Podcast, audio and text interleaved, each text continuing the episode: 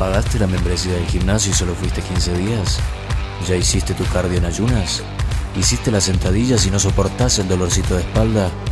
¿Ya te ves como Johnny Bravo? ¿Tenés una rutina de abdominales para bajar de peso? ¿Seguís pensando que el calentamiento es subir a una trotadora? Deja las rutinas de mierda y empezá a entrenar de verdad con Training Lab. Hola, hola, bienvenidos a nuestro podcast. Soy Diego Mendoza, preparador físico, entrenador deportivo y especialista en entrenamiento personal y fitness para la salud. Y yo soy María Manrique, manejo toda la parte de fitness en redes sociales. También soy productora audiovisual. Hola Dieguito, muchas gracias por acompañarnos. Otro capítulo más. Otro capítulo más lleno de información realmente especial para todas las personas que nos escuchan. Y hoy este tema es bien, bien importante porque a veces lo dejamos a un lado y le damos el enfoque a simplemente empezar a hacer actividad física, empezar a hacer ejercicio, pero esto va antes. Esto es realmente importante. Cuéntanos qué va antes. Bien, el papel del médico en el entrenamiento o en la actividad física. Esto es importantísimo, ¿no? Realmente importante, ¿por qué? El primer factor y es, es el siguiente, y es que yo debo saber cómo está mi estado actual, ¿sí? De alguna manera. Sí. Para poder hacer cualquier tipo de movimiento, porque no sé si estoy propenso a una lesión o si mi resistencia cardiovascular está por debajo de las condiciones que me permitirían hacer una actividad realmente saludable. Ok, mira que es importantísimo porque ya hemos tratado en el primer capítulo de por qué cuidamos nuestra salud, ¿no? Luego vamos de entrenar por gusto o necesidad, vamos avanzando, ya saltamos a lo, a lo que no deberías hacer. Y bueno, ya cuando uno viene de todo esto y dice, listo, me fui, tengo todo clarísimo, médico. Como que, como que esas fichitas se van juntando y nos van llevando a este tipo de, de temas que, que no se pueden dejar a un lado y que son realmente importantes. Exacto, por ahí que día escuché como tú no puedes abrir la puerta sin dar un paso hacia ella, una cosa así.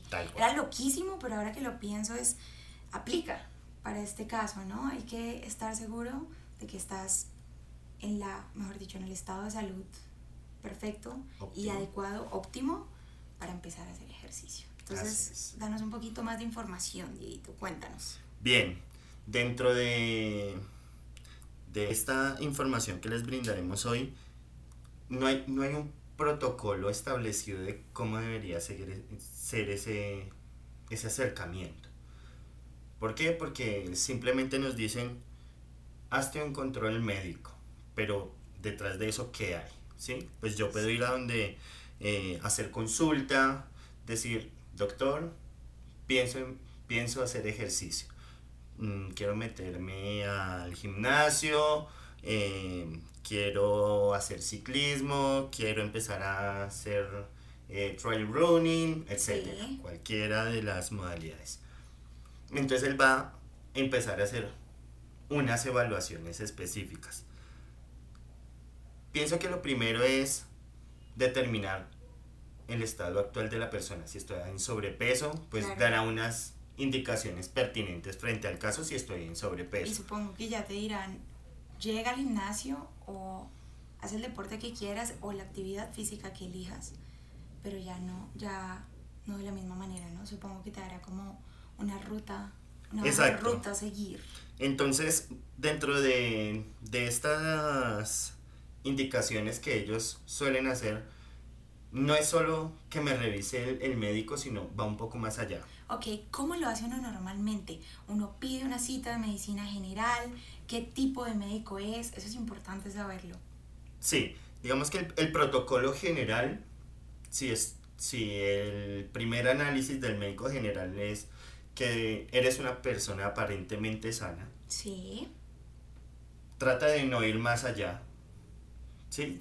de no generarte una cita con cardiología, eh, con el ortopedista, etcétera, para que revise otros aspectos. Si uno te dice, haga actividad física de manera regular, no de alto impacto, cuida el tiempo de trabajo, que no sea más de tanto tiempo, em, no hagas eh, cargas axiales.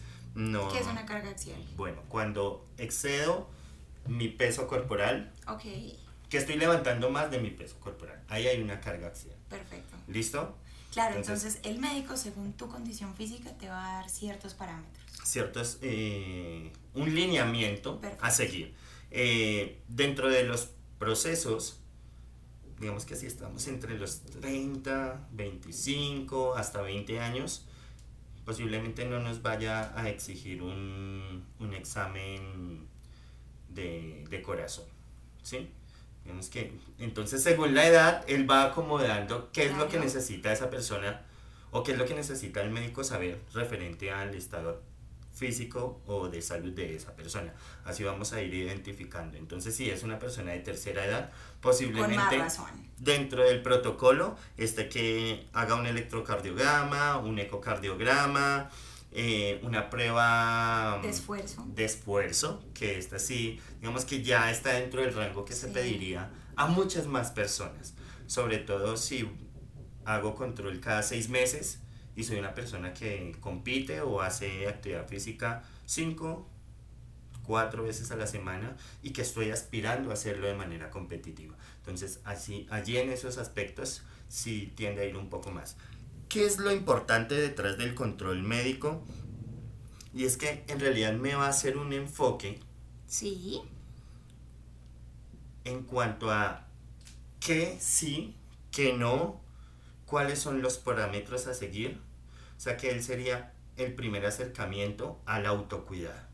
perfecto. Es realmente importante eso porque él va a decir, no levante cargas altas, cuide su postura, haga ejercicio como mínimo tres veces a la semana, duerma bien, pero adicional a esto es el primer acercamiento a, si usted va a empezar a hacer actividad física, recuerde que su alimentación va de la mano con el ejercicio. Como siempre lo hemos dicho, ¿no? Es un balance. Exacto. Que su descanso también debe estar de la mano. Así que si usted va a hacer tantas veces a la semana, su descanso aproximado debe ser tanto.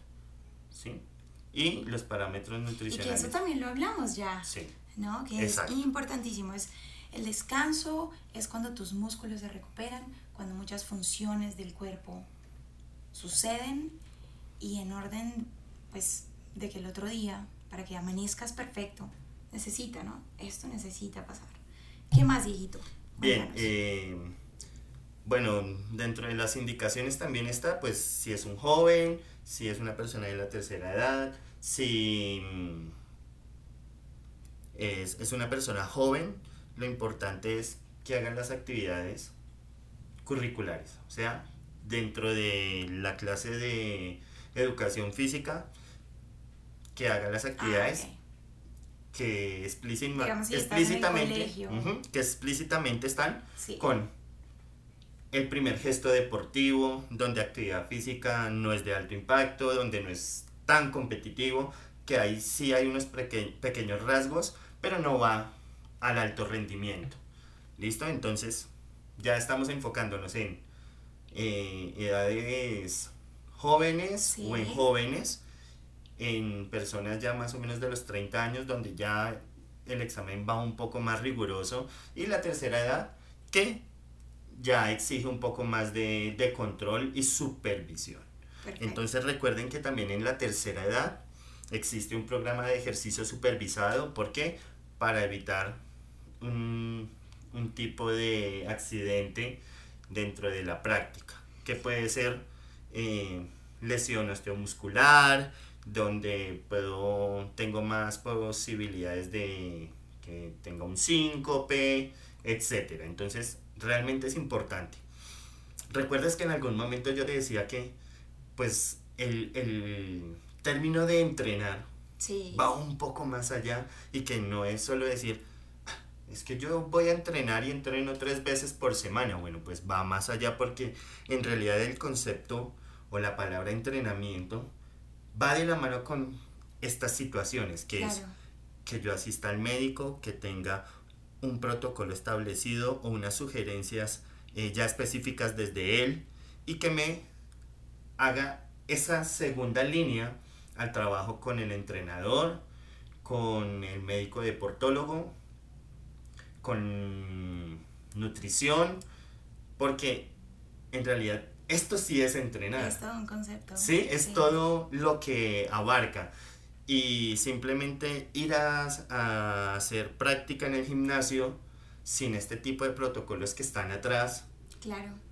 Pues desliga muchas cosas que en realidad tienen mucha importancia. Yo pienso que ahí también entra la mente y como todo lo interior, ¿no? Porque una cosa es decir, voy a entrenar e ir y estar en las nubes o en otro planeta. Como ir por ir, por obligación, por necesidad, porque nos toca. Y de verdad a veces sales y al otro día ni siquiera te acuerdas de lo que hiciste, ¿no? Entonces, en este caso hay que tener mucho cuidado también, porque pues pueden haber fracturas. Pero mira que cuando uno de verdad decide hacerlo de la mejor manera, va acompañado de más cosas. Tú hablaste, bueno, del deportólogo, del entrenador, del nutricionista. Tú nombraste un montón eh, también de profesionales ahí que van como dentro del kit, se puede decir. y qué pasa cuando uno ya fue al médico, le dijeron que es una persona apta, pero luego uno no, no tiene los recursos para acceder a un entrenador, a una nutricionista, a un deportólogo, como a tanta cosa, y de verdad quiere entrenar bien, de verdad quiere tomársela en serio. Entonces, ¿qué hacer ahí?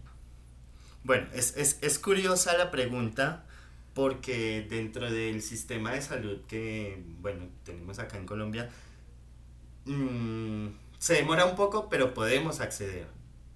De alguna manera, ¿sí?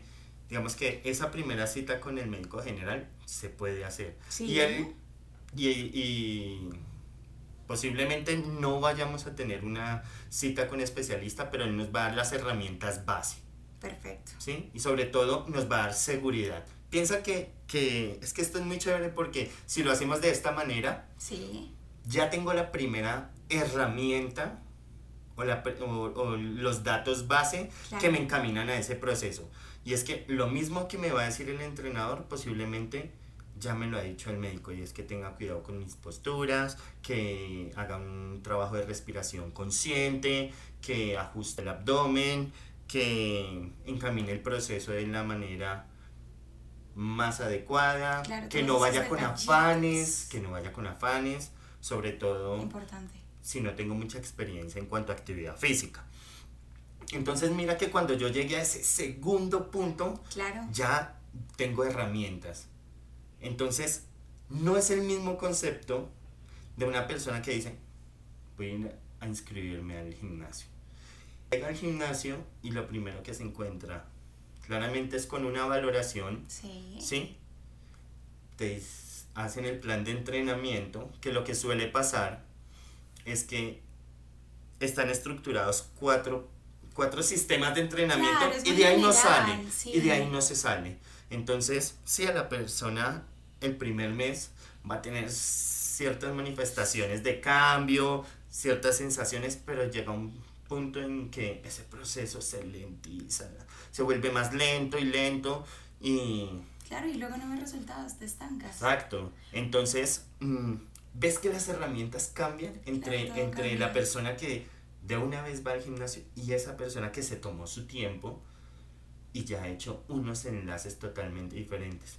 Ahora piensa en todas esas herramientas que tiene la persona que hizo el proceso de una manera más consciente a la persona que decidió hacerlo de una manera pues un poco más corta y apresurada. Sí. Que no está mal, pero a largo plazo pues sí me puede brindar más herramientas que yo haga el proceso de manera lenta y que asimile información de una manera muy consciente y no simplemente ir a hacerlo. Claro, y yo pienso, uy, es que conciencia es la palabra estrella, porque no solo es conciencia antes, generando estas herramientas y teniéndolas, sino también llegando al gimnasio y poniéndolas en práctica. Entonces llegas, dices qué ejercicio voy a hacer, qué músculos estoy practicando, respiración, estás concentrado, estás en la jugada. Y yo pienso que también ahí es más fácil detectar si ya te estancaste, si hay un dolor, por ejemplo, porque a veces cuando tú vas al médico estás bien y luego entrenando es cuando empiezas a sentir dolores o molestias.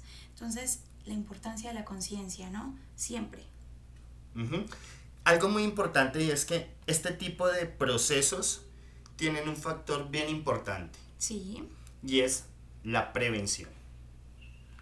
Que es de lo que hemos hablado siempre. Lo mismo del gusto y la necesidad. No se trata de llegar a que sea una necesidad, sino de hacerlo por gusto. Y acá igual, ¿no? No se trata de llegar a una fractura para empezar a preocupar. O una lesión, o que intenté mover un poco más de carga y me dolió la rodilla, o eh, me dolió la zona baja de mi espalda y tuve que parar semana y media. Y cuando volví entonces, eh, mi estado emocional cambia porque no puedo manejar las mismas cargas que tenía antes, etcétera. Y lo mismo pasa no solo en el gimnasio, sino con esas personas que hacen, digamos, ciclismo.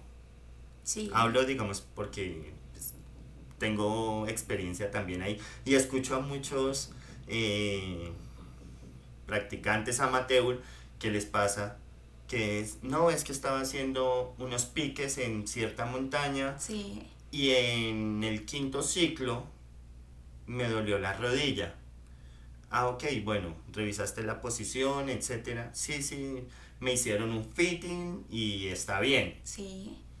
Bueno, ¿qué hiciste cuando estabas?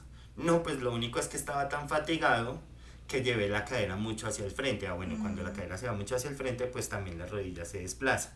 Claro. Entonces, llegar a ese punto de experiencia de que el margen de error es muy alto, me puede retrasar un poco el proceso. Entonces, yo le preguntaba, bueno, ¿y no era mejor que si, si estabas haciendo los piques,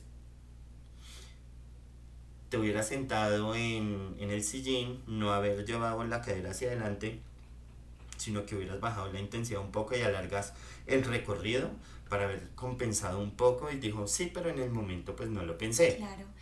Entonces, a veces esas prácticas donde no hay un acompañamiento o no hay como esa, esa pequeña información inicial, nos llevan a que se, hagan esos, ese, se presenten este tipo de errores. Entonces, por eso es la importancia de que haya esa información inicial desde el concepto del médico, desde el acompañamiento de nutrición, desde el acompañamiento del entrenador como tal. Y claramente me va a generar tantas herramientas que yo voy a ser más consciente en la práctica.